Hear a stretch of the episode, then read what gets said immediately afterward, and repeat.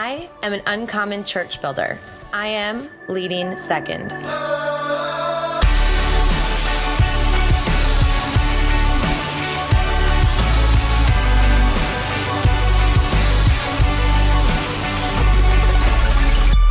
Hey everyone, I'm Brandon Stewart, and welcome back to the Leading Second podcast, where we're on a mission to raise up uncommon church builders and be the kind of leaders that our pastors would absolutely kill to have on the team.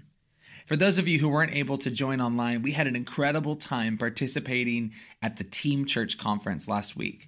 Um, man, if you were there, you know it was a special time and uh, it was a special week. And I want to encourage you to head to the Champions Center YouTube account. Uh, right now, all the sessions are actually uh, up online, and you can listen to those. And and if you weren't here, you can experience what we experienced in the room. Leading Second got to have a chance to play a part at Team Church Conference. It was really a big honor for Lindsay and I uh, to represent our new tribe for its first year uh, at Team Church Conference. One of the things we did at the conference, which is going to drive what we're going to do in this episode today, is uh, we got to teach a couple of breakout sessions or what we call lab sessions at the conference last week. And both of the sessions were, were around leading second uh, topics and um, the sessions went really great. It was so good to meet so many of you that were there at the conference. Well, at the lab sessions, we always open up for Q&A and how we do Q&A at these sessions is we um, have people write questions on note cards and pass them up to the stage and then from stage we take basically questions written down from the audience. Well, as it happens in these sessions, you know, we're only ever able to get to a fraction of the questions that come in during a session like that. So what I thought we would do for at least today, I don't we'll see how far along we get here, but we had so many questions come in that we weren't able to answer in our sessions at the conference last week. I just figured we would take the podcast uh, for a week or so and uh, just answer questions and talk through some of the things that we heard from our tribe, from the Leading Second tribe, things that are on your mind. We get questions all the time through our Facebook forum and through our website but I just thought this would be a unique opportunity just to sit and have a conversation today. So that's what we're going to do today. Uh, no interview today. We're just going to focus on some questions that we feel like uh, we heard a lot of over the last week or so at the Team Church conference. As always, if you're not a member of the Leading Second Forum on Facebook, I want to encourage you to head over there because we interact regularly on this kind of thing. And um, that's our tribe and our place of community. And we would love to have you a part. So before we dive into answering some specific questions today, I want to uh, frame this, I think, very specifically. When I was in Bible school, I heard a teaching on the life of Solomon. And Solomon, of course, was in a position one day where he could ask God for anything he wanted. And it's interesting to me the response that he has in the moment in his life where he could ask for anything he would want and it would be given to him. I, I wonder what you and I would ask for, you know, in that moment. Solomon asked for wisdom. And I find that fascinating that his heart was so mature and his heart was so discerning that that was his response. God, give me wisdom to lead the people, is what he said. And so in Bible school, out of hearing teaching on his life, I developed a prayer. And that prayer was God, give me wisdom beyond my years and beyond my experience.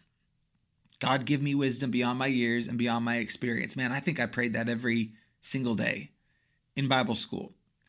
And what I found is that as I cultivated in myself a heart that wanted wisdom. That wisdom found me. The Bible says a lot about wisdom in Proverbs, but one of the things it says is that wisdom calls aloud in the streets. And wisdom is dying to be heard.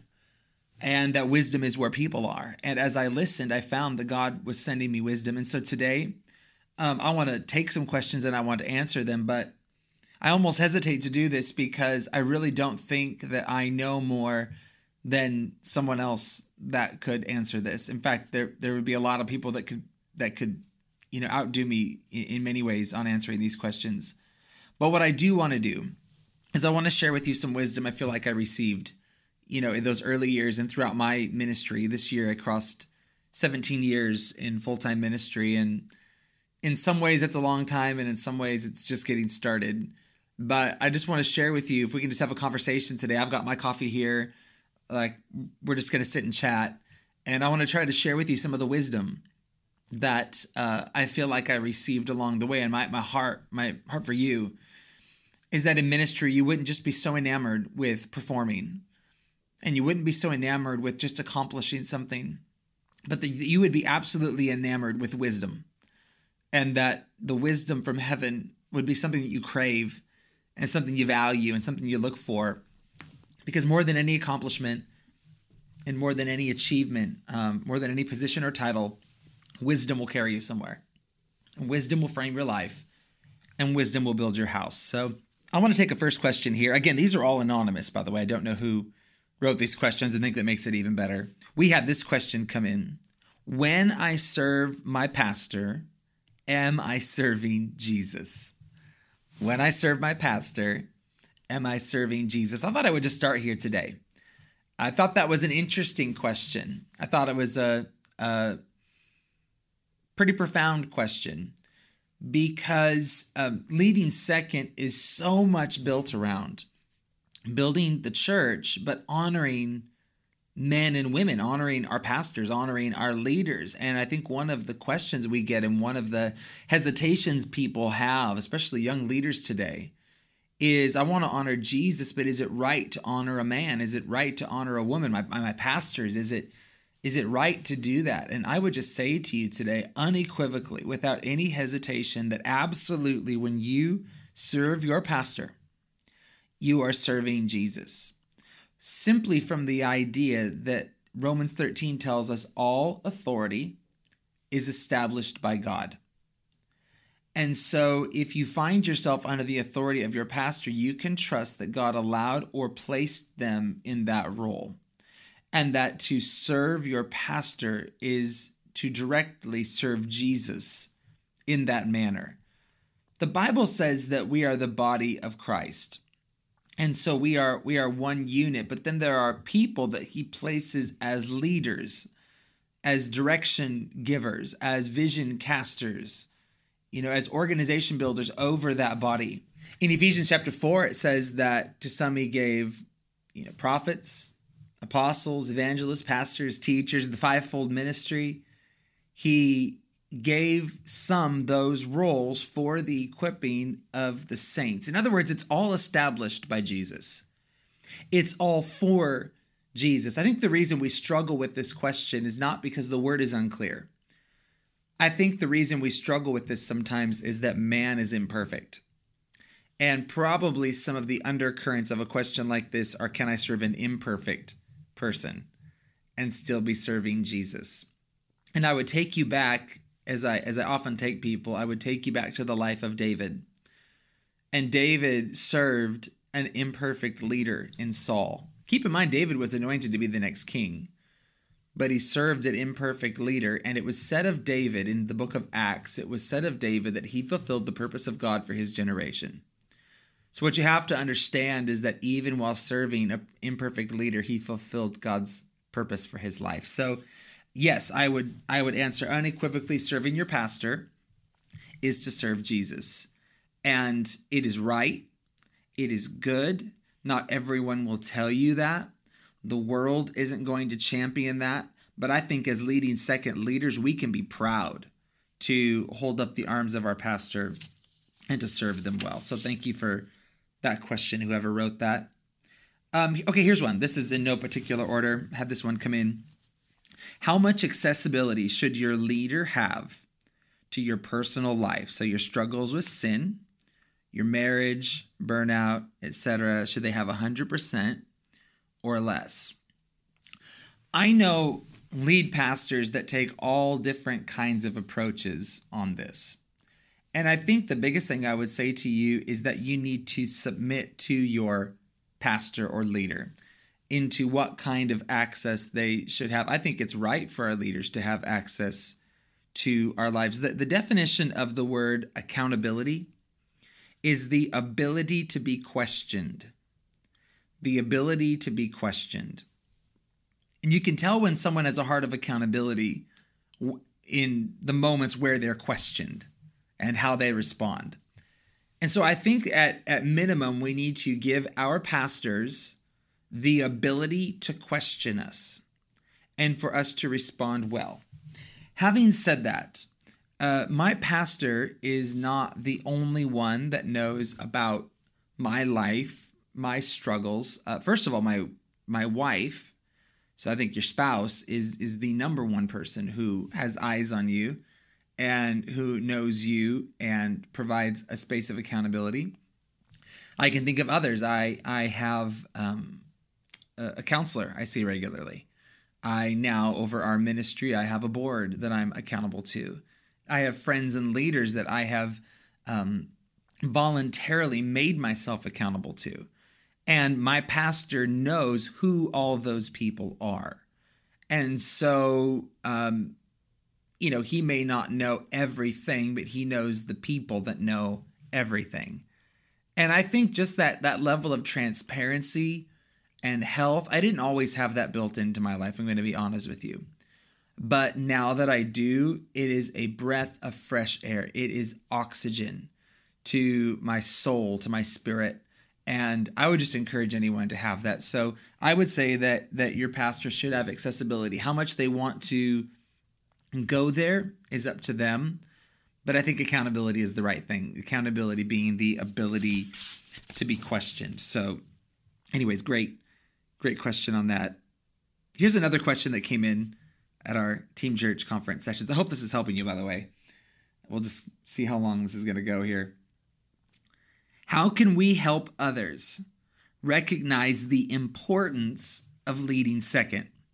So, what this person is saying is, how do we duplicate leaders who have the first follower spirit on our teams? The term first follower comes from a teaching that some of you may have heard me do. And if not, we'll talk about that, I'm sure, somewhere soon. But basically they're saying is this something that can be taught okay i thought this was a really really really great question. Okay how can we help others recognize the importance of leading second? First of all let me say to you in ministry not everyone's going to get it. You are going to meet people that are not going to align with your view of building the church. If when you ask someone to join the team and they they either say no or they do it with a wrong attitude or a wrong motive, what you can take heart in is that that happened to Jesus himself. Uh, the rich young ruler being one of the uh, prime examples of that. So you can take heart if you don't lead everyone well and some people don't get it and walk away. You can take heart because that even happened to Jesus. And yet he kept on leading in the spirit, you know, that he knew he was of. And so um, the next thing I would say to you about helping others understand is more is caught than taught. So people as as their leader, people won't won't hear as much your words as they will observe your actions. They will they will hear what you say, but they will more more closely align with who you are. And so more than teaching, you have to live it for people.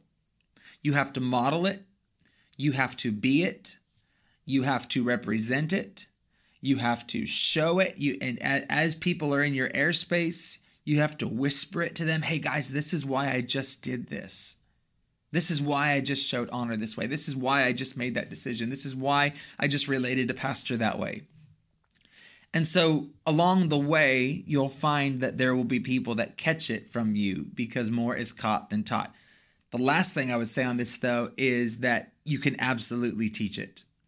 And the reason I know that is I had people that taught me. And I had people that taught it in formal settings, in in in you know, team development meetings or team nights or staff meetings. I had people that taught me one on one. Sometimes driving a mentor in a car or driving them to or from the airport, which by the way, those moments are just so valuable grab those moments, schedule those moments, run to those moments where you can spend time with your pastor or your mentors, even helping them do life, like go to the airport or go to a meeting or, you know, go on a trip. Because um, they'll whisper things to you that you'll need. And I found that I was taught how to think. I probably caught it more, but I do believe that they they said some things and taught me along the way in ways that were absolutely invaluable. The last thing I would say to you about duplicating leaders is never promote someone beyond their honor. Never promote someone beyond their honor until someone gets it. Hear me on this, guys. Until someone gets it, don't promote them. It's okay to give them a place to serve, get them on the team. But the qualification for leadership to me is heart issues, getting it right in the heart because out of the heart will flow everything else. And so if someone's heart is not there, they're not aligned, they don't have a heart of honor, I wouldn't promote them and I wouldn't use them. I would only allow into leadership those who do get it. When you allow someone in who doesn't get it, they might be talented and it might be so tempting to use them. But if you allow it in, you poison the well that everyone will drink from. You'll you'll introduce um, death into the team and wrong thinking into the team, and it will duplicate and it will show fruit. And I just think with leadership, we have the opportunity and maybe the mandate to keep it really, really pure. So use what you have. And if you only have a few, you only have a few. But don't uh, move people into leadership just because they're talented. Don't move them into leadership just because they're available. Move them into leadership and promote them into leadership because they are getting it right um, in their heart. And I think you'll thank yourself for that um, somewhere down down the road. Okay, next question. We got a couple more minutes here. When you're leading and you're not in charge, how do you know you are leading right or in the right way? When you're leading, when you're not in and you're not in charge, so you're leading second, how do you know you're leading right or in the right way? So, what I want to remind you about the beauty of leading second is that when you're leading second, you're not leading alone, that you're leading as a part of a team. And you actually not only benefit from being a part of the team, I think we have a responsibility to think of ourselves as part of a leadership team. In other words, um, you don't have to make every decision on your own. I believe uh, that the Bible, first of all, tells us to get wise counsel and a lot of it. So I believe that it's right and good to consult others on the team about the decision that you're going to make, and then maybe even take it step f- further, not just wise counsel, but also collaboration. Collaboration says that there's better ideas in all of us than one of us. And collaboration yields to the team rather than just me, it yields to we. And um, when you collaborate well and get a, enough wise counsel, um, you can um, trust, I think, that you're making the best decision possible for that moment. Of course, I think we should also be bouncing our decisions off of the stated culture and vision and what we know of our pastor's heart. But I think that, that collaboration and, and, and getting your team involved and being that kind of open handed leader helps take away a lot of the mystery to it. Because if you do get out of line, someone will say it to you and someone will bring it up and the ability to yield to that will, will, will it's not easy always but it will bear a lot of good fruit uh, in your life and in your leadership okay let's maybe maybe get to one more question here for for today here we go how often do you invest in your team so courses training and conferences um I can just speak out of you know our lane here at Champion Center, um, my home church. I don't know that we have a rhythm to it. Uh, I know that we send teams to conferences for different purposes. I don't think we just go to go. I think we go because um, we have a reason to go, and we go uh, to get something specific. And we do budget for those times. Um, but in terms of conferences, we we go pretty much only when we have a specific reason, you know, to go. And and my pastor is sending me to an event because he wants me to learn A, B, and C, and I go therefore with that responsibility to take that in. So I think that's kind of our purpose with conferences. In terms of training, we do a weekly staff meeting, and they look different every week. Uh, but we do a weekly um, Tuesday morning staff meeting, which is the day that everybody's in the office um, from all campuses and all that. And and um, a lot of times it's teaching, sometimes it's updates, sometimes it's discussion to unpack previous teaching. We let our team teach, we let our pastor teach. Sometimes we bring in a video, sometimes we bring in a guest speaker. But that that Tuesday morning staff meeting has typically been a really great time. And then a couple times a year we do a staff camp, and it's a day where we get the whole staff on an offsite location, not necessarily a retreat. We do that too. Um, but staff camp a couple times a year where we are away. It's a day to invest, a day to discuss. Let me say this about training. We, I would say, rarely do a training without um, allowing for some great structured discussion. In other words, um, we don't just teach, we, we want them to absorb the information that we're bringing. And so we we highly structure our discussion and we're very strategic about it to make sure people are getting the most benefit out of that. I do want to uh, bring a quick commercial message to you about something coming with Leading Second along the line of uh, courses and training. And I'm just so unapologetic about this commercial, and you'll see why in a second.